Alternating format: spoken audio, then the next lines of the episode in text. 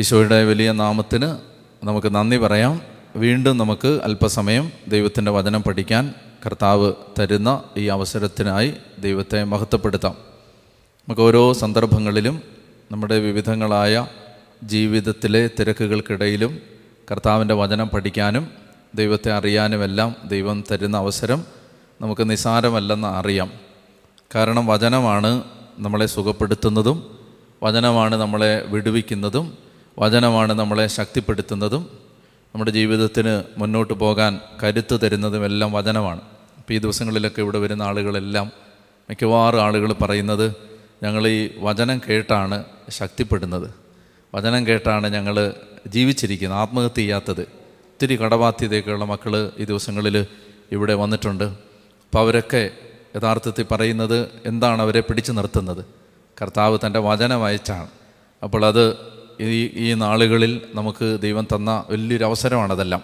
കാരണം മുമ്പ് എങ്ങും ഉണ്ടായിരുന്നതിനേക്കാൾ അധികമായിട്ട് നമുക്ക് ഇങ്ങനെ വചനം പഠിക്കാൻ, പ്രത്യേകിച്ച് ഓൺലൈൻ ശുശ്രൂഷകൾ, മൊബൈലിൽ കർത്താവിൻ്റെ വചനം കേൾക്കാൻ എല്ലാം ദൈവം തന്നത് വലിയൊരു തുറവിയാണ്, അവസരമാണ്. നമുക്ക് അതിനെ എല്ലാം ഓർത്ത് ദൈവത്തിന് നന്ദി പറയാം. നമ്മൾ മർക്കോസിൻ്റെ സുവിശേഷ പഠനത്തിലാണ്. മർക്കോസിൻ്റെ സുവിശേഷം ഒൻപതാം അധ്യായത്തിൻ്റെ ഇരുപത്തി ഒൻപത് വരെയുള്ള വാക്യങ്ങളാണ് നമ്മൾ കഴിഞ്ഞ ക്ലാസ്സിൽ കണ്ടത്. മർക്കോസിൻ്റെ സുവിശേഷം ഒൻപതാം അധ്യായത്തിൻ്റെ ഇരുപത്തി ഒൻപത് മുതൽ ഈ ഭാഗം. ഞാൻ കഴിഞ്ഞ ക്ലാസ്സിൽ പറഞ്ഞ ആ കാര്യത്തെ സംബന്ധിച്ച് ഒരു കാര്യം കൂടി ഒന്ന് സൂചിപ്പിക്കാൻ ഞാൻ ആഗ്രഹിക്കുന്നു. അതായത് ഈ ഭാഗം മർക്കോസ് ഒമ്പത് പതിനാല് മുതൽ ഇരുപത്തൊമ്പത് വരെ ഈ മക്കളെ ഓർത്ത് ഭാരപ്പെടുന്ന മാതാപിതാക്കന്മാർ പ്രത്യേകം ഓർമ്മിച്ച് വെക്കേണ്ട ഒരു വചനഭാഗമാണ്. അതായത് മക്കൾക്ക് ഏതെങ്കിലും വിധത്തിൽ ഒരു സ്വഭാവ വൈകല്യമോ, മക്കൾക്ക് എന്തെങ്കിലും ആത്മീയ പ്രശ്നങ്ങളോ, മക്കളെ കർത്താവിൽ നിന്ന് അകറ്റുന്ന എന്തെങ്കിലും സ്വഭാവമോ, അല്ലെങ്കിൽ മക്കളുടെ ദുശീലങ്ങളോ, മക്കൾ വഴിതെറ്റിപ്പോകുന്ന അവസ്ഥയോ, ഇങ്ങനെ എന്തുണ്ടെങ്കിലും അതിന് പ്രാർത്ഥിക്കാൻ പറ്റുന്ന നല്ലൊരു വചനമാണിത്. കാരണം ഒരു പിതാവ് തൻ്റെ മകനെയും കൊണ്ട് വന്നിട്ട് കർത്താവിൻ്റെ അടുത്തേക്ക് കൊണ്ടുവന്ന് ഈശോയുടെ കരങ്ങളിൽ അവനെ സമർപ്പിച്ച് കഴിയുമ്പോൾ ആ അപ്പൻ്റെ പ്രാർത്ഥന കേട്ട് മകനിലുള്ള പൈശാചിക ബാധയെ ബഹിഷ്കരിക്കുന്ന ഈശോ ഈ ഭാഗം പറഞ്ഞ് പ്രാർത്ഥിക്കുമ്പോൾ, ഞാനിത് ഒത്തിരി വർഷങ്ങളായിട്ട് ഒരുപാട് ആളുകൾക്ക് പറഞ്ഞു കൊടുത്തിട്ടുണ്ട് ഈ വചനഭാഗം. അപ്പോൾ ഇത് പറ പറഞ്ഞു കൊടുത്ത് മക്കൾക്ക് വേണ്ടി പ്രാർത്ഥിച്ചപ്പോൾ ഒരുപാട് മാതാപിതാക്കന്മാരുടെ പ്രാർത്ഥന കർത്താവ് കേട്ട് മക്കൾക്ക് മോചനം നൽകിയ അനുഭവങ്ങൾ എൻ്റെ മനസ്സിലുണ്ട്. ഞാൻ കഴിഞ്ഞ ക്ലാസ്സിൽ സൂചിപ്പിക്കാൻ വിട്ടുപോയതാണ്. അപ്പോൾ അതുകൂടി ഒന്ന് നമ്മൾ ഓർത്തിരിക്കണം. ഈ വചനഭാഗം യഥാർത്ഥത്തിൽ മാതാപിതാക്കന്മാർക്ക് വലിയ സഹായകരമായൊരു വചനഭാഗമാണ്. അപ്പോൾ മക്കളെ ഓർത്ത് ഭാരപ്പെടുന്ന ആരെങ്കിലും ഈ വചനം കേൾക്കുന്നുണ്ടെങ്കിൽ നിങ്ങളിത് വായിക്കണം. അതിങ്ങനെ ഒരു ദിവസം പലതവണ ഈ ഭാഗം വായിക്കണം. ഈ വചനം വായിക്കുമ്പോൾ നമ്മൾ ഏത് വചനമാണോ വായിക്കുന്നത്, ആ വചനം വായിക്കുന്ന സമയത്ത് ആ സാഹചര്യത്തിലേക്കൊരു ദൈവത്തിൻ്റെ ശക്തി ഇറങ്ങി വരും. നമ്മൾ വചനം വായിക്കുന്ന സമയത്ത് എപ്പോഴും അങ്ങനെയാണ്. ഇപ്പോൾ അതുകൊണ്ടാണ് നമ്മൾ യഥാർത്ഥത്തിൽ ഈ ചില വചനങ്ങൾ ഉച്ചരിക്കുമ്പോൾ ചില വഴികൾ തുറക്കപ്പെടുന്നത്. അത് അങ്ങനെയാണത്. ചില തടസ്സങ്ങളൊക്കെ നിൽക്കുമ്പോൾ ചിലപ്പോൾ ഒരു നൂറ് തവണ ഒരു വചനം ആവർത്തിക്കാൻ പറയും, അല്ലെ ആവർത്തിക്കും, നമ്മൾ തന്നെ ആവർത്തിക്കും. ആ സമയത്തൊക്കെ വഴി തുറക്കപ്പെടുന്ന എന്തുകൊണ്ടാണ്? അത് ഈ വചനം ഒരു ഞാൻ അതിനെക്കുറിച്ച് എൻ്റെ മനസ്സിൽ എപ്പോഴും വരുന്നൊരു ചിന്ത ഇങ്ങനെയാണ്. അതായത് നമ്മളൊരു കൊടും കാട്ടിലൂടെ പോവാണ്. ഭയങ്കര മുള്ളും കാടും പടപ്പും ഒക്കെ ഇങ്ങനെ നിറഞ്ഞു നിൽക്കുന്നൊരു സ്ഥലത്തൂടെ നമ്മൾ പോകുമ്പോൾ നമ്മൾ പോകും പോകാൻ പറ്റില്ല, നടക്കാൻ പറ്റില്ല. അപ്പോൾ നമ്മൾ ഒറ്റയ്ക്കേ ഉള്ളെങ്കിൽ ഭയങ്കര പ്രയാസമായിരിക്കും ഇതെല്ലാം മാറ്റി അതിനിടയ്ക്കൂടെ നടന്ന് വഴി കണ്ടെത്തി പോകാൻ. എന്നാൽ നമ്മളെ സഹായിക്കാൻ ഒരു ഒരു വേലക്കാരനുണ്ടെങ്കിലോ, ഒരു ഒരു നല്ല വാക്കത്തിയായിട്ട് ഒരാൾ നമ്മളെ സഹായിക്കാൻ കാടിനെ അറിയാവുന്ന ഒരാളുണ്ടെങ്കിലോ, അയാൾ എന്ത് ചെയ്യും? ഈ വഴിയെല്ലാം വെട്ടി പുറകെ വരും, നമുക്ക് വഴി ഒരുക്കിത്തരും. എനിക്ക് വചനത്തെക്കുറിച്ച് ഓർക്കുമ്പോഴെല്ലാം എൻ്റെ മനസ്സിൽ വരുന്നൊരു ഉദാഹരണം അതാണ്. അതായത് നമ്മൾ ബുദ്ധിമുട്ടാണ് നമുക്ക് ഈ ലോകത്തിൽ നമുക്ക് ഒറ്റയ്ക്ക് നടക്കാൻ. നമുക്ക് മുമ്പേ നടന്ന് ഈ വഴി വെട്ടി വെട്ടി വെട്ടി നമ്മളെ വഴി തുറന്ന് സഹായിക്കുന്നതാണ് വചനം. അപ്പം അതുകൊണ്ട് എത്രമാത്രം വചനം നമ്മുടെ ഉള്ളിൽ നമുക്ക് സ്വീകരിക്കാൻ പറ്റുമോ അത്രയും നമ്മുടെ ജീവിതത്തിൽ കാര്യങ്ങൾ എളുപ്പമാവും. ഒത്തിരി കാര്യങ്ങൾ നമ്മുടെ ജീവിതത്തിൽ നടക്കാൻ വചനം സഹായിക്കും. പ്രത്യേകിച്ചൊരു വചനമൊക്കെ പറഞ്ഞ് പ്രാർത്ഥിക്കുമ്പോൾ ഒത്തിരി വിടുതലുണ്ടാവും എന്ന് പറഞ്ഞേ ഹല്ലേലൂയാ. അപ്പോൾ അതുകൊണ്ട് നമ്മൾ ഈ ഭാഗങ്ങളൊക്കെ മാതാപിതാക്കന്മാരെന്ന് ഹൃദയത്തിൽ വെക്കുന്നത് നല്ലതാണ്. ഓക്കെ, അപ്പോൾ നമ്മൾ ഇരുപത്തൊമ്പത് വരെയാണ് കണ്ടത്. ഇനി മർക്കോസിൻ്റെ സുവിശേഷം ഒൻപതാം അധ്യായത്തിൻ്റെ മുപ്പത് മുതലുള്ള വാക്യങ്ങൾ, പീഡാനുഭവത്തെയും ഉത്ഥാനത്തെയും സംബന്ധിക്കുന്ന രണ്ടാമത്തെ പ്രവചനമാണിത്. അവൻ അവിടെ നിന്ന് യാത്ര തിരിച്ചു. നമുക്ക് വായിക്കാം. അവൻ അവിടെ നിന്ന് യാത്ര തിരിച്ച് ഗലീലയിലൂടെ കടന്നുപോയി. ഇക്കാര്യം ആരും അറിയരുതെന്ന് അവൻ ആഗ്രഹിച്ചു, കാരണം അവൻ ശിഷ്യന്മാരെ പഠിപ്പിക്കുകയായിരുന്നു. അവൻ പറഞ്ഞു, മനുഷ്യപുത്രൻ മനുഷ്യരുടെ കൈകളിൽ ഏൽപ്പിക്കപ്പെടുകയും അവർ അവനെ വധിക്കുകയും ചെയ്യും. അവൻ വധിക്കപ്പെട്ട് മൂന്ന് ദിവസം കഴിയുമ്പോൾ ഉയർത്തെഴുന്നേൽക്കും. ഈ വചനം അവർക്ക് മനസ്സിലായില്ല, എങ്കിലും അവനോട് ചോദിക്കാൻ അവർ ഭയപ്പെട്ടു. ഇപ്പം നമ്മൾ തൊട്ട് മുമ്പ് ഒരു ക്ലാസ്സിൽ കണ്ടിരുന്നു, ഈശോ ഗലീലയിലെ തൻ്റെ ശുശ്രൂഷ അവസാനിപ്പിച്ചു. അവസാനിപ്പിക്കാൻ കാരണമായത് എന്താണ്? ഈശോ പറയുന്ന കാര്യങ്ങൾ അവർക്ക് മനസ്സിലാവുന്നില്ല. അവർക്ക് മനസ്സിലാവാത്തത് കൊണ്ട് കർത്താവ് ശരിക്കും മനസ്സ് മടുത്ത് ഗലീലയിൽ നിന്ന് അവിടം വിട്ട് ഈശോ പോകുന്നതായിട്ട് നമ്മൾ കാണുന്നുണ്ട്. അതായത് മർക്കോസിൻ്റെ സുവിശേഷം എട്ടാമത്തെ അധ്യായം പതിമൂന്നാമത്തെ വാക്യം, അവൻ അവരെ വിട്ട് വീണ്ടും വഞ്ചിയിൽ കയറി മറുകരയിലേക്ക് പോയി. അപ്പോൾ ഗലീലി വിടുകയാണ്. ഗലീലി വിട്ടിട്ട് പിന്നെ നമ്മൾ മർക്കോസിൻ്റെ സുവിശേഷം അനുസരിച്ച് ഈശോ വീണ്ടും ഗലീലയിലേക്ക് എത്തുന്നതായിട്ട് നമ്മൾ കാണുന്നില്ല. പിന്നെ നമ്മൾ കാണുന്ന ഒരു റെഫറൻസ് ഇതാണ്, ഗലീലയിലൂടെ പാസ് ചെയ്ത് പോവാണ്. പോകുമ്പോൾ ഈശോ എന്താ പറയുന്നത്? ഈ കാര്യം ആരും അറിയരുതെന്ന് അവൻ അവരോട് പറഞ്ഞു. അതായത് ഞാൻ ഈ ഗലീലയിലൂടെ പോകുന്നു എന്ന് ആരും അറിയാൻ പാടില്ല. പല കാരണങ്ങളുണ്ട് അതിന്. ഒന്നാമത്തെ കാരണം, കർത്താവ് ശരിക്കും ഗലീലയിലെ മിനിസ്ട്രി അവസാനിപ്പിച്ച് കഴിഞ്ഞു. ഒന്നാമത്തെ അതാണ്. അതായത് ഒരു ജനം ഹൃദയം അടച്ചു കഴിയുമ്പോൾ പിന്നീട് ദൈവം ചില വാതിലുകൾ അടയ്ക്കും. പിന്നെ എപ്പോഴും അവസരം ഉണ്ടാവണമെന്നില്ല. അതായത് മാനസാന്തരപ്പെടുക അസാധ്യമാകുമാറ് അവരുടെ ഹൃദയം അടച്ചു വച്ചിരിക്കുന്നു എന്ന് യേശയ്യ പറയില്ലേ. അതായത് ചില ആളുകൾ ആവർത്തിച്ച് ആവർത്തിച്ച് ആവർത്തിച്ച് ദൈവത്തിൻ്റെ സ്വരം കേട്ടിട്ടും ദൈവം പറയുന്നത് കേട്ടിട്ടും ഹൃദയം അടച്ചു കഴിഞ്ഞാൽ പിന്നീട് അവർ ദൈവസ്വരം കേൾക്കണമെന്നില്ല. ആ ജനത പിന്നീട് കർത്താവിൻ്റെ സ്വരം കേൾക്കാൻ ഭാഗ്യമില്ലാത്തവരായിട്ട് മാറും. ഒരു കാരണം അതാണ്. രണ്ടാമത്തെ കാരണം, കർത്താവ് ഇപ്പോൾ എന്തിലാണ് ശ്രദ്ധിക്കുന്നത്? ഇപ്പോൾ ഈശോ ഒരു കാര്യം പഠിപ്പിച്ചുകൊണ്ടിരിക്കുകയാണ്. അപ്പസ്തോലന്മാരെ കർത്താവ് ഈശോമിശിഹ എന്ത് വിഷയമാണ് ഇപ്പോൾ പഠിപ്പിക്കുന്നത്? ശിഷ്യത്വം. ആരാണ് ഒരു ശിഷ്യൻ? ശിഷ്യൻ്റെ സ്വഭാവം എന്താണ്? ശിഷ്യൻ എങ്ങനെയാണ് പെരുമാറേണ്ടത്? അപ്പോൾ ശിഷ്യത്വത്തെക്കുറിച്ച് പഠിപ്പിച്ചുകൊണ്ടിരിക്കുമ്പോൾ ഈശോയ്ക്കൊരു ആഗ്രഹമുണ്ട്, ഈ പഠനം തീർന്ന് അപ്പസ്തോലന്മാർക്ക് ഇത് മുഴുവൻ മനസ്സിലാവുന്നത് വരെ ഒരു ഡിസ്ട്രാക്ഷനും ഉണ്ടാവാൻ പാടില്ല. അപ്പസ്തോലന്മാർ ഒരിക്കലും ഈ വിഷയത്തിൽ നിന്ന് വ്യതിചലിക്കാൻ പാടില്ല. അപ്പോൾ ഈ വിഷയത്തിൻ്റെ ഗൗരവം കൂടി സൂചിപ്പിക്കുന്നുണ്ടത്. ഈ കാര്യം ആരും അറിയരുതെന്ന് പറയുന്നത് ഈ വിഷയം വളരെ സീരിയസ് ആണ്. എന്താണ്? ശിഷ്യത്വത്തെക്കുറിച്ച് പഠിപ്പിച്ചുകൊണ്ടിരിക്കുമ്പോൾ കർത്താവ് പറയുകയാണ്, ഇനി വേറെ ഒരു ഡിസ്ട്രാക്ഷനും വേണ്ട. ഗലീലയിലൂടെ പോകുമ്പോൾ ഈശോ പോകുന്നു എന്ന് അറിയിച്ചാൽ എന്ത് സംഭവിക്കും? ഇഷ്ടംപോലെ ആളുകൾ ഒരുമിച്ച് കൂടും. ആ രോഗികൾ വരും, ആ തളർവാദ രോഗികളെ കൊണ്ടുവരും, കുഷ്ഠരോഗികൾ വരും. അപ്പോൾ കർത്താവിന് പിന്നീട് ഈ പ്രബോധനം നടത്താൻ പറ്റില്ല. അപ്പോൾ അതുകൊണ്ട് ഈശോ ശിഷ്യത്വത്തെക്കുറിച്ച് പഠിപ്പിച്ചുകൊണ്ടിരുന്നത് കൊണ്ടാണ്, ഈ വിഷയം ഈശോയുടെ ഹൃദയത്തിൽ അത്രമാത്രം സീരിയസ് ആയൊരു വിഷയം ആയിരുന്നത് കൊണ്ടാണ് കർത്താവ് പറയുന്നത്, ഈ കാര്യം ആരും അറിയണ്ട, ഗലീലയിലൂടെ കടന്നു പോകുന്ന വിവരം ആരും അറിയേണ്ടതില്ല എന്ന് പറയുകയാണ്. അപ്പോൾ കർത്താവ് ചിലപ്പോൾ ചില കാര്യങ്ങൾ നമ്മളെ പഠിപ്പിച്ച് തരുമ്പോൾ അങ്ങനെയാണ് ഈശോ നമ്മളോട് ഇടപെടുന്നത്. നമ്മളെ ചിലപ്പോൾ സീക്രട്ടായ ചില മേഖലകളിലേക്ക് മാറ്റി നിർത്തും, എന്നിട്ടാണത് പഠിപ്പിച്ചു തരുന്നത്. ഈശോ അങ്ങനെ പഠിപ്പിക്കുന്നത്. നമ്മൾ ഈ ശിഷ്യത്വം പഠിപ്പിക്കുമ്പോഴൊക്കെ ശരിക്കും ഈശോ തന്നെ നമ്മളെ പഠിപ്പിക്കുന്നതായിട്ട് നമ്മൾ ഓർത്തോണം. കർത്താവ് നമ്മളിത് പഠിപ്പിച്ചു തരികയാണ്, ഇത്രയും സീരിയസ് ആയിട്ട് ഈശോ പഠിപ്പിക്കുകയാണ്. ഇനി അടുത്തത് കർത്താവ് പറയുകയാണ്, ഇത് രണ്ടാമത്തെ പ്രവചനമാണ്. എത്ര പ്രവചനമുണ്ട്? പീഡാനുഭവത്തെ ഉത്ഥാനത്തെ സംബന്ധിക്കുന്ന എത്ര പ്രവചനമുണ്ട്? മൂന്ന്. ഈ മൂന്ന് പ്രവചനവും ഈശോ പറയുമ്പോൾ ഞാൻ ഒരു കാര്യം പറഞ്ഞു, ശിഷ്യന്മാരെങ്ങനെ പോസിറ്റീവായിട്ടാണ് പ്രതികരിക്കുന്നത്? നെഗറ്റീവായിട്ടാണ്. നെഗറ്റീവായിട്ടാണ്. അപ്പോൾ ഇത് രണ്ടാമത്തെ പ്രവചനമാണ്. രണ്ടാമത്തെ പ്രവചനം ഇങ്ങനെയാണ്. അവൻ പറഞ്ഞു, വാക്യം മുപ്പത്തൊന്ന്, മനുഷ്യപുത്രൻ മനുഷ്യരുടെ കൈകളിൽ ഏൽപ്പിക്കപ്പെടുകയും അവർ അവനെ വധിക്കുകയും ചെയ്യും. അവൻ വധിക്കപ്പെട്ട് മൂന്ന് ദിവസം കഴിയുമ്പോൾ ഉയർത്തെഴുന്നേൽക്കും. അപ്പോൾ ഈ വാക്കൊന്ന്, ഏൽപ്പിക്കപ്പെടുമ്പോൾ, ഏൽപ്പിക്കപ്പെടുക, ഹാൻഡഡ് ഓവർ അല്ലേ, the son of man will be handed over, hand over, ഏൽപ്പിക്കുക, ഏൽപ്പിക്കപ്പെടുക, ആ വാക്കാണ് ഉപയോഗിക്കുന്നത്. ആ വാക്കിന് ഒത്തിരി ആഴമുണ്ട്. അതായത് മനുഷ്യപുത്രൻ മനുഷ്യരുടെ കയ്യിൽ ഏൽപ്പിക്കപ്പെടും, ഏൽപ്പിക്കപ്പെടുക, ഹാൻഡ് ഓവർ ചെയ്യുക. ഇത് ഒത്തിരി തവണ ആവർത്തിക്കുന്നുണ്ട് ബൈബിളിൽ ഈ വാക്ക്. ഇപ്പോൾ ഉദാഹരണത്തിന് ഈ മനുഷ്യർക്ക് വേണ്ടി മനുഷ്യരുടെ കയ്യിലേക്ക് യേശുവിനെ ഈ ഹാൻഡ് ഓവർ ചെയ്തത് ആരാ? യഥാർത്ഥത്തിൽ പിതാവായ ദൈവമാണ് അല്ലേ. പിതാവാണ് ശരിക്കും ഹാൻഡ് ഓവർ ചെയ്യുന്നത്. ഒന്നാമത്തെ കാര്യം നമുക്കൊരു വാക്യം വായിക്കാം. യോഹന്നാൻ്റെ സുവിശേഷം പത്താം അധ്യായം പതിനെട്ടാമത്തെ വാക്യം. യോഹന്നാൻ പത്താം അധ്യായം പതിനെട്ടാമത്തെ വാക്യം. യോഹന്നാൻ പത്ത് പതിനെട്ട്. അതിങ്ങനെയാണ്, ആരും എന്നിൽ നിന്ന് പതിനേഴ് മുതൽ വായിക്കാം, തിരിച്ചെടുക്കുന്നതിന് വേണ്ടി ഞാൻ ജീവൻ അർപ്പിക്കുന്നതിനാൽ പിതാവ് എന്നെ സ്നേഹിക്കുന്നു. ആരും എന്നിൽ നിന്ന് അത് അതെന്ന് പറഞ്ഞാൽ എൻ്റെ ജീവൻ, ആരും എന്നിൽ നിന്ന് എൻ്റെ ജീവൻ പിടിച്ചെടുക്കുകയല്ല, ഞാൻ സ്വമനസ സമർപ്പിക്കുകയാണ്. അത് സമർപ്പിക്കാനും തിരിച്ചെടുക്കാനും എനിക്ക് അധികാരമുണ്ട്. ഈ കൽപ്പന എൻ്റെ പിതാവിൽ നിന്നാണ് എനിക്ക് ലഭിച്ചത്. അപ്പം അതായത് പിതാവ് പറഞ്ഞിട്ടാണ് ഞാൻ എൻ്റെ ജീവൻ ഏൽപ്പിച്ചു കൊടുക്കുന്നത്, അല്ലെങ്കിൽ പിതാവാണ് ഏൽപ്പിച്ചു കൊടുത്തിരിക്കുന്നത്. പുത്രനെ പിതാവാണ് ഏൽപ്പിച്ച് കൊടുത്തിരിക്കുന്നത്. അല്ലെങ്കിൽ വേറൊരു വാക്യം കുറച്ചുകൂടെ ക്ലിയറായിട്ട് പറയുന്നുണ്ട്. റോമാലേഖനം എട്ടാം അധ്യായം മുപ്പത്തിരണ്ടാമത്തെ വാക്യം.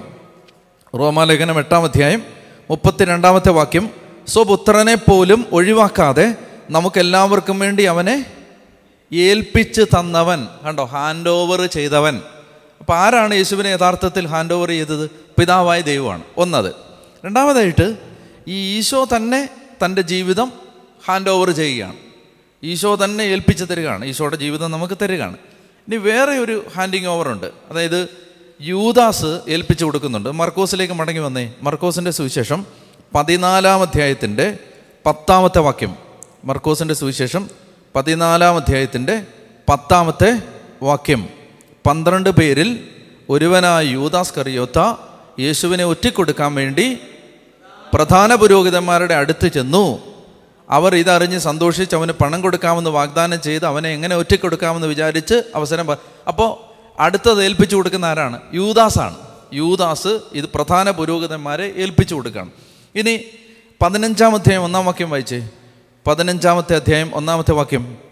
അതിരാവിലെ തന്നെ പുരോഹിത പ്രമുഖന്മാരും ജന പുരോഹിത പ്രമുഖന്മാർ ജനപ്രമാണികളോടും നിയമജ്ഞരോടും ന്യായാധിപ സംഘം മുഴുവനോടും ചേർന്ന് ആലോചന നടത്തി. അവർ യേശുവിനെ ബന്ധിച്ച് കൊണ്ടുപോയി പീലാത്തോസിനെ ഏൽപ്പിച്ചു. കണ്ടോ, അടുത്തത് പ്രധാന പുരോഹിതന്മാർ, ലീഡേഴ്സ്, ജനത്തിൻ്റെ നേതാക്കന്മാർ ഏൽപ്പിച്ചു കൊടുക്കുകയാണ്. ഇനി പതിനഞ്ചാം അധ്യായം പതിനഞ്ചാമത്തെ വാക്യം, പതിനഞ്ച് പതിനഞ്ച് പതിനഞ്ചാം അധ്യായം പതിനഞ്ചാമത്തെ വാക്യം വായിച്ചേ. അപ്പോൾ പീലാത്തോസ് ജനക്കൂട്ടത്തെ തൃപ്തിപ്പെടുത്താൻ തീരുമാനിച്ചുകൊണ്ട് ബറാബാസിനെ അവർക്ക് വിട്ടുകൊടുക്കുകയും യേശുവിനെ ചമ്മട്ടി കൊണ്ട് അടുപ്പിച്ചതിന് ശേഷം ക്രൂശിക്കാൻ ഏൽപ്പിച്ചു കൊടുക്കുകയും ചെയ്തു. അതായത് ഇങ്ങനെ പിതാവ്, പുത്രൻ, പിന്നീട് യൂദാസ്, ജനപ്രമാണിമാർ, പീലാത്തോസ്, പീലാത്തോസ് പട്ടാളക്കാർക്ക്. ഇനി നമ്മൾ കാണാൻ പോകുന്നത് മാറി മാറി ഓരോ കൈകളിലേക്ക് യേശുവിനെ ഇങ്ങനെ കൊടുത്തുകൊണ്ടിരിക്കുകയാണ്, ഇങ്ങനെ തട്ടിക്കളിച്ചുകൊണ്ടിരിക്കുകയാണ്. ആ വാക്ക് ഹാൻഡ് ഓവർ എന്ന് പറയുന്ന വാക്ക് യഥാർത്ഥത്തിൽ ഇനി കർത്താവിന് തൻ്റെ ജീവിതത്തിൻ്റെ മേൽ ഒരു നിയന്ത്രണവും ഇല്ലാത്ത വിധത്തിൽ ഏൽപ്പിച്ചു കൊടുക്കപ്പെടുകയാണ്. അപ്പം നമ്മൾ ഇതിൽ നിന്ന് എന്താ മനസ്സിലാക്കണ്ടേ? നമ്മൾ പിതാവായ ദൈവത്തിന് ഇപ്പോൾ ഈശോ ഇങ്ങനെ തട്ടി, ഒരാളുടെ ജീവിതം ഇട്ട് ഇങ്ങനെ തട്ടിക്കളിക്കുകയല്ലേ. അതായത് ആർക്ക് വേണേലും തട്ടാവുന്ന ഒരു പന്തായിട്ട് യേശുവിൻ്റെ ജീവിതം മാറുകയാണ്. പിതാവ് ഏൽപ്പിച്ചു കൊടുത്തു മനുഷ്യർക്ക്, യൂദാസ് പുരോഹിതന്മാർക്ക് ഏൽപ്പിച്ചു കൊടുത്തു, പുരോഹിതന്മാർ പീലാത്തോസിനെ കൊണ്ട് ഏൽപ്പിച്ചു കൊടുത്തു, പീലാത്തോസ് പട്ടാളക്കാർക്ക് ഏൽപ്പിച്ചു കൊടുത്തു. ഇങ്ങനെ ഒരു സ്ഥലത്തു നിന്ന് ഇങ്ങോട്ട് തട്ടി, ഇവിടുന്ന് ഇങ്ങോട്ട് തട്ടി, ഇവിടുന്ന് ഇങ്ങോട്ട് തട്ടി, ഇങ്ങനെ ആർക്കും തട്ടാവുന്ന ഒരു പന്തായിട്ട് കർത്താവിൻ്റെ ജീവിതം മാറുകയാണ്. ഇവിടെ നമ്മൾ മനസ്സിലാക്കേണ്ടതെന്നറിയാമോ, ഇവിടൊക്കെ കർത്താവ് ഇങ്ങനെ നിന്ന് കൊടുക്കുകയാണ്. ഇവിടുന്ന് ഇങ്ങനെ തള്ളുമ്പോൾ എന്തിനാ എന്നെ തള്ളിയും തിരിഞ്ഞും ചോദിക്കാതെ അങ്ങോട്ടങ്ങ് വീഴുകയാണ്. ഇനി അടുത്ത സ്ഥലത്തുനിന്ന് വേറെ സ്ഥലത്തേക്ക് തള്ളിയിടുമ്പോൾ അങ്ങോട്ട് പോവാണ്. അപ്പോൾ നമ്മൾ മനസ്സിലാക്കേണ്ടത് ഇത് ആരാ? ഇത് ദൈവമല്ലേ, ഇത് ദൈവമല്ലേ. അതായത് എല്ലാറ്റിനെയും നിയന്ത്രിക്കുന്ന ദൈവം ഇങ്ങനെ ഇങ്ങനെ തട്ടിക്കളിക്കാൻ നിന്ന് കൊടുക്കുകയാണ്, ഏൽപ്പിച്ചു കൊടുക്കുകയാണ്. നമ്മളതിൻ്റെ ഒരു ആഴം മനസ്സിലാക്കേണ്ടത് എവിടെയെന്നറിയാമോ, നമ്മുടെ സമർപ്പണ ജീവിതത്തിലാണ്. നമ്മൾ ശരിക്കും മനസ്സിലാക്കേണ്ടത് നമ്മുടെ ജീവിതമായിട്ട് ബന്ധപ്പെട്ടിട്ടാണ്. എന്താണ് ഇപ്പം നമുക്ക് പിതാവിന്, ദൈവത്തിന് നമ്മൾ നമ്മുടെ ജീവിതം സമർപ്പിച്ച് കഴിഞ്ഞാൽ പിതാവിനെ ഏൽപ്പിച്ചു കൊടുത്തൊരു ജീവിതത്തിൽ പിന്നെ ഒരിക്കലും ചോദ്യം ചെയ്യാൻ ചോദ്യം ചെയ്യാത്ത ചോദ്യം ചെയ്യാനാവാത്ത ഒരനുസരണമുണ്ട്. ഞാൻ പറയാൻ മനസ്സിലായി എന്താന്ന്. അതായത് നമ്മൾ നമ്മുടെ ജീവിതം, ഇപ്പോൾ നീ നിൻ്റെ ജീവിതം പിതാവിനെ ഏൽപ്പിച്ചു കൊടുത്താൽ പിന്നെ നിന്നെ ഇട്ട് ആര് തട്ടിയാലും, ദൈവത്തിന് സമർപ്പിക്കുന്ന കാര്യം ഞാൻ പറയുന്നത്, ലോകത്തിലെ ജീവിതമല്ല, ദൈവത്തിന് നമ്മളൊരു ജീവിതം സമർപ്പിച്ചു കഴിഞ്ഞാൽ പിന്നെ അതിനകത്ത് ചോദ്യം ചെയ്യാത്ത ഒരനുസരണമുണ്ട്. അപ്പോൾ പിന്നെ തിരിഞ്ഞ് ചോദിക്കുന്നില്ല, എന്നെ ഇതിന് ഇങ്ങോട്ട് തട്ടുന്നതും ചോദിക്കില്ല. മനസ്സിലായില്ലേ? ഇപ്പോൾ സമർപ്പിതരുടെ ഇടയിലാണേലും നമ്മൾ കാണുന്ന വലിയൊരു സങ്കടം എന്താ, എന്നെ എന്തിനും ഇങ്ങോട്ട് ട്രാൻസ്ഫർ ചെയ്തേ, എന്നെ എന്തിനാ ഇങ്ങോട്ട് മാറ്റിയേ, എന്നെ എന്നെ എന്തിനാ ഇവിടെ വെച്ചേ? ഇവിടെ കർത്താവ് നിൽക്കുന്നുണ്ടോ? ഇവിടുന്ന് പീലാത്തോസിൻ്റെ അടുത്തോട്ട് അങ്ങോട്ട് തട്ടുന്നു, പീലാത്തോസ് ഹെറോദിൻ്റെ അടുത്തോട്ട് വിടുന്നു, അവിടുന്ന് തിരിച്ചു വിടുന്നു. ചോദ്യം ചെയ്യാത്ത ഒരനുസരണം, ഇത് സമർപ്പണത്തിന് ഓരോരൊറ്റ വാക്കിനകത്ത് കിടക്കുന്ന സാധനം, അത് ഏൽപ്പിച്ചു കൊടുത്തു. അപ്പം നമ്മൾ പ്രത്യേകിച്ച് നമ്മൾ ദൈവശുശ്രൂഷയ്ക്ക് ജീവിതം സമർപ്പിച്ച ആളുകളെന്ന നിലയിൽ നമ്മൾ നമ്മുടെ ജീവിതത്തെ എപ്പോഴും കാണേണ്ടത് നമ്മളെ എവിടെ നടുക എന്നുള്ളത് ആരുടെ ജോലിയാണ്? ദൈവത്തിൻ്റെ ജോലിയാണ്. നമുക്ക് ഒരു റോളും ഇല്ല അതിനകത്ത്. കർത്താവ് നട്ടെടുത്ത് വളരുക എന്നുള്ളത് മാത്രമേ ഉള്ളൂ നമ്മുടെ ദൗത്യം.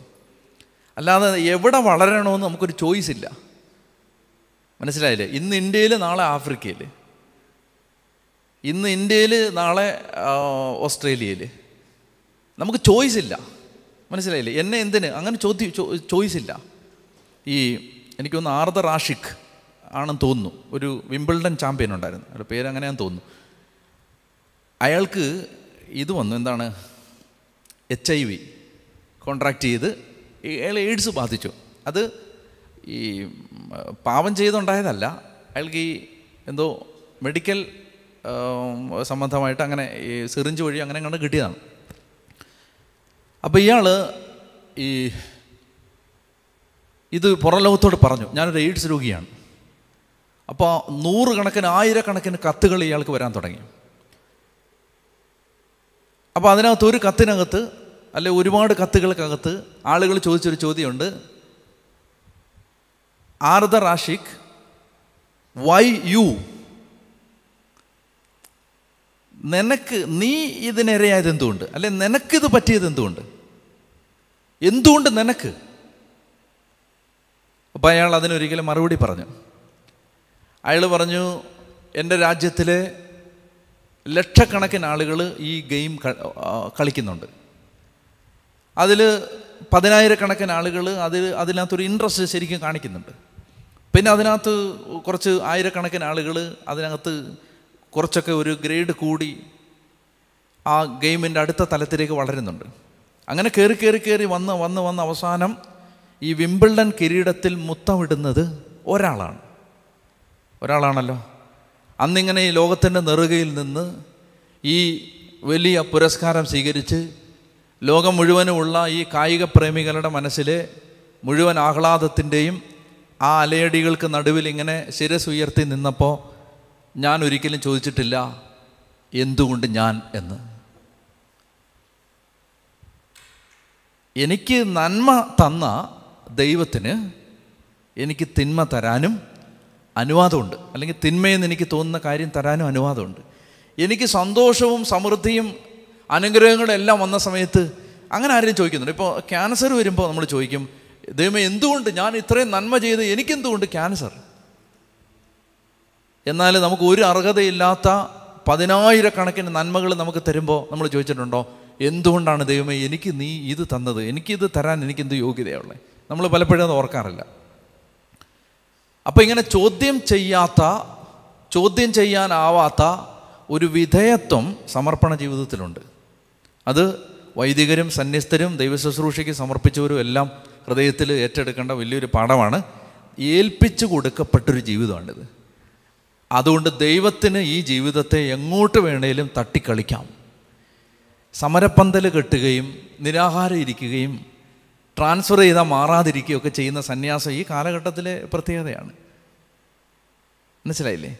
ചോദ്യം ചെയ് ഇപ്പോൾ പിതാവ് ഇപ്പോൾ മൗണ്ട് കാർമലിൽ നിന്ന് പിതാവ് എന്നെ ട്രാൻസ്ഫർ ചെയ്താൽ അരമന മുറ്റത്ത് പോയി സത്യാഗ്രഹം ഇരിക്കുന്നത് ഇന്നത്തെ ശൈലിയാണ്. ഇതല്ല ശിഷ്യത്വം. ഏൽപ്പിച്ചു കൊടുത്തതാണ്. ഒരു കാലത്ത് എന്താ ഏൽപ്പിച്ചു കൊടുത്തേ? നമ്മൾ ഏൽപ്പിച്ചു കൊടുത്താണ് എൻ്റെ മുഴുവൻ അവകാശങ്ങളും എൻ്റെ മുഴുവൻ അധികാരങ്ങളും എനിക്കുള്ള എല്ലാ സന്തോഷവും. ഇതാ ഞാൻ എവിടാ, ഒരു സുപ്പീരിയറിൻ്റെ മുമ്പിലോ ഒരു മെത്രാൻ്റെ മുമ്പിലോ ഒന്നുമല്ല, കർത്താവിൻ്റെ പാദത്തിൽ വെച്ചിട്ട് ഒരിക്കൽ പറഞ്ഞാണ് ഞങ്ങൾ നിനക്ക് വേണ്ടി ജീവിച്ചോളാം. പിന്നെ നമുക്കൊരു ജീവിതം ഇല്ല. പിന്നെ നമുക്കൊരു ജീവിതം ഉണ്ടെന്ന് നമ്മൾ വാശി പിടിക്കുന്നിടത്താണ് ഈ പ്രശ്നം എല്ലാം ഉണ്ടാകുന്നത്. നമുക്കൊരു ജീവിതമില്ല, നമുക്ക് നമ്മുടേതെന്ന് പറയാൻ ഒരു ജീവിതം ഇല്ല. പറഞ്ഞേ ഹല്ലേലൂയ. അപ്പോൾ മനുഷ്യപുത്രൻ മനുഷ്യരുടെ കൈകളിൽ ഏൽപ്പിക്കപ്പെടുകയും അവർ അവനെ വധിക്കുകയും ചെയ്യും, മൂന്ന് ദിവസം കഴിയുമ്പോൾ അവൻ ഉയർത്തെഴുന്നേൽക്കും. ഈ വചനം അവർക്ക് മനസ്സിലായില്ല. എങ്കിലും അവനോട് ചോദിക്കാൻ അവർ ഭയപ്പെട്ടു. കണ്ണുകളടച്ച് പ്രാർത്ഥിക്കാം. കുടുംബജീവിതത്തിലും ഞാൻ ഈ പറഞ്ഞ കാര്യം ബാധകമാണ്. അതായത് പങ്കാളികൾ പരസ്പരം ഏൽപ്പിച്ചു കൊടുത്തവരാണ്. മാതാപിതാക്കന്മാർ മക്കൾക്ക് വേണ്ടി ജീവിതം ഏൽപ്പിച്ചു കൊടുത്തതാണ്. മക്കൾ മാതാപിതാക്കൾക്ക് ജീവിതം ഏൽപ്പിച്ചു കൊടുത്തതാണ്. വിധേയത്വമില്ലാതെ, അനുസരണമില്ലാതെ, എളിമപ്പെടലില്ലാതെ ഒരു സിസ്റ്റവും നിലനിൽക്കില്ല. ചോദ്യം ചെയ്യലുകളും അവകാശവാദങ്ങളും സമരങ്ങളും പ്രതികരണങ്ങളും പ്രതിഷേധങ്ങളും ശിഷ്യത്വത്തിൻ്റെ രീതി അല്ല എന്ന് കർത്താവ് പഠിപ്പിക്കുകയാണ്. കർത്താവ് പറയുകയാണ്, നിസ്സഹായനായിട്ട് തലകുനിച്ച് ഒന്നും ചെയ്യാൻ പറ്റാതെ കൈ അനക്കണമെങ്കിൽ പോലും ഒരു പട്ടാളക്കാരൻ്റെ അനുവാദത്തിന് കാതോർത്ത് നിൽക്കേണ്ട ഒരവസ്ഥ ദൈവപുത്രനായി എനിക്ക് ഉണ്ടാവും. അവിടുന്ന് പ്രവചിക്കുകയാണ്. നമ്മുടെ ജീവിതത്തിന് ഇത് ബാധകമാണ്. നമ്മളെ ദൈവം പത്രോസിനോട് പറഞ്ഞതുപോലെ, ചെറുപ്പമായിരുന്നപ്പോൾ നീ സ്വയം അരമുറുക്കുകയും നിനക്കിഷ്ടമുള്ളിടത്തേക്ക് പോവുകയും ചെയ്തു. എന്നാൽ ഇതാ ഒരു കാലം വരാൻ പോകുന്നു, മറ്റൊരാൾ നിൻ്റെ അരമുറുക്കുകയും നിനക്കിഷ്ടമില്ലാത്തടത്തേക്ക് നിന്നെ നയിക്കുകയും ചെയ്യുന്ന ഒരു കാലം. ഇതാണ് അനുസരണത്തിൻ്റെ കാലം, ഇതാണ് വിധേയത്വത്തിൻ്റെ കാലം, ഇതാണ് പൂർണ്ണമായി ദൈവഹിതം നിറവേറാൻ ഒരാൾ തന്നെ തന്നെ വിട്ടുകൊടുക്കുന്ന, ഏൽപ്പിച്ചു കൊടുക്കുന്നതിൻ്റെ അനന്തരഫലമായി ഉണ്ടാകുന്ന ജീവിതത്തിൻ്റെ സാഹചര്യങ്ങൾ. കർത്താവേ, അതിനാവശ്യമായ കൃപാവരം ഞങ്ങൾക്ക് ഓരോരുത്തർക്കും അങ്ങ് തരണേ ഞങ്ങൾ പ്രാർത്ഥിക്കുന്നു. പിതാവിൻ്റെയും പുത്രൻ്റെയും പരിശുദ്ധാത്മാവിൻ്റെയും നാമത്തിൽ ആമേൻ.